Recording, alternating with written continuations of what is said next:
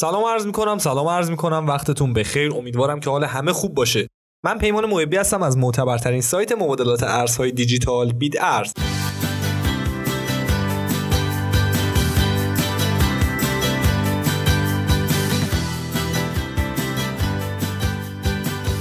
تو این قسمت یاد می‌گیریم که چطور کلیدهای خصوصیمون رو محفوظ نگه داریم.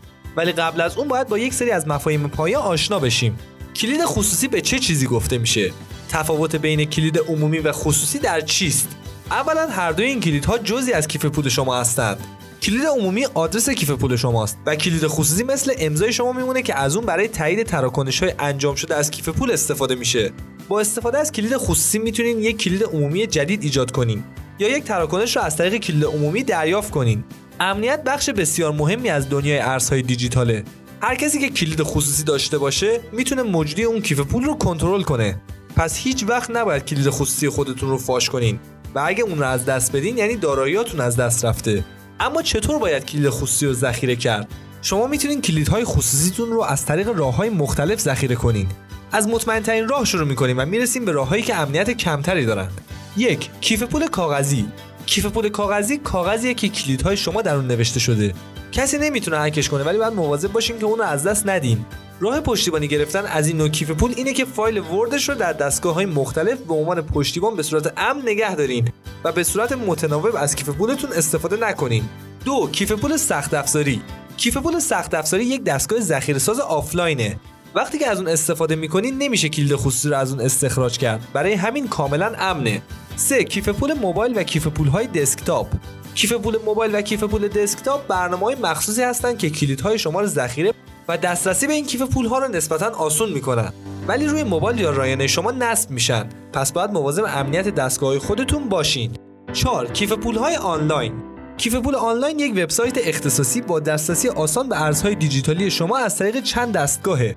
ولی به چند لایه امنیتی اضافه مثل تایید دو مرحله نیاز داره. هر کدوم از این گزینه ها مزایا و معایب خاص خودشون رو دارن. پس بستگی به کاربر داره که بتونه همه چیز رو امن نگه داره.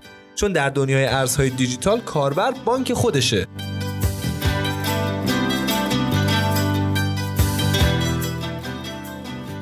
اما چطور باید کلیدهای خصوصی رو امن نگه داریم؟ برای محافظت از کلید خصوصی همیشه موقع تعامل با دیگران و انجام تراکنش هوشیار باشین و از زندگی دیجیتالی خودتون محافظت کنین. هرگز کلید خصوصی خودتون رو با دیگران به اشتراک نذارین. داراییاتون رو تقسیم کنید و ارزهای دیجیتالی خودتون رو در کیف پولهای مختلف نگه دارین. مثال همون ضرب المثل معروف که میگه همه تخم مرغ ها رو در یک سبد نگه ندارین. در شبکه های اجتماعی با اعلام اینکه ارز دیجیتالی زیادی دارین خودتون رو به یک هدف تبدیل نکنین. از کلمات عبور امن استفاده کنین و مطمئن بشین رمز عبورتون طولانیه. می‌تونید برای امنیت بیشتر از حروف بزرگ و کوچیک و کاراکتر و اعداد مختلف در ساختش استفاده کنین. شما می‌تونید از نرم افزارهای مدیریت رمز عبور بروزرسانی شده هم استفاده کنین. پیشنهاد میشه همه دستگاهاتون رو آری از بدافزار و برنامه‌هاتون رو به روز نگه دارین. برای دسترسی به کیف پول آنلاین یا دسکتاپ از یک رایانه یا کاربر جداگانه استفاده کنین. اما اگه صاحب مقدار قابل توجهی از ارزهای دیجیتال هستین سرمایه‌تون رو داخل یک کیف پول سخت افزاری قرار بدین یا برای کلیدهاتون یک دستگاه جداگانه تهیه کنین.